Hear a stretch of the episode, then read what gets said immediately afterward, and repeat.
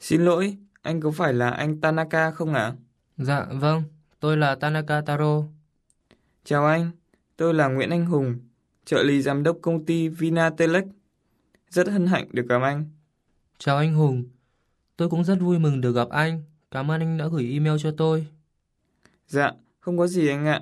Anh viết tiếng Việt hay lắm. Không đâu, anh quá khen đấy ạ.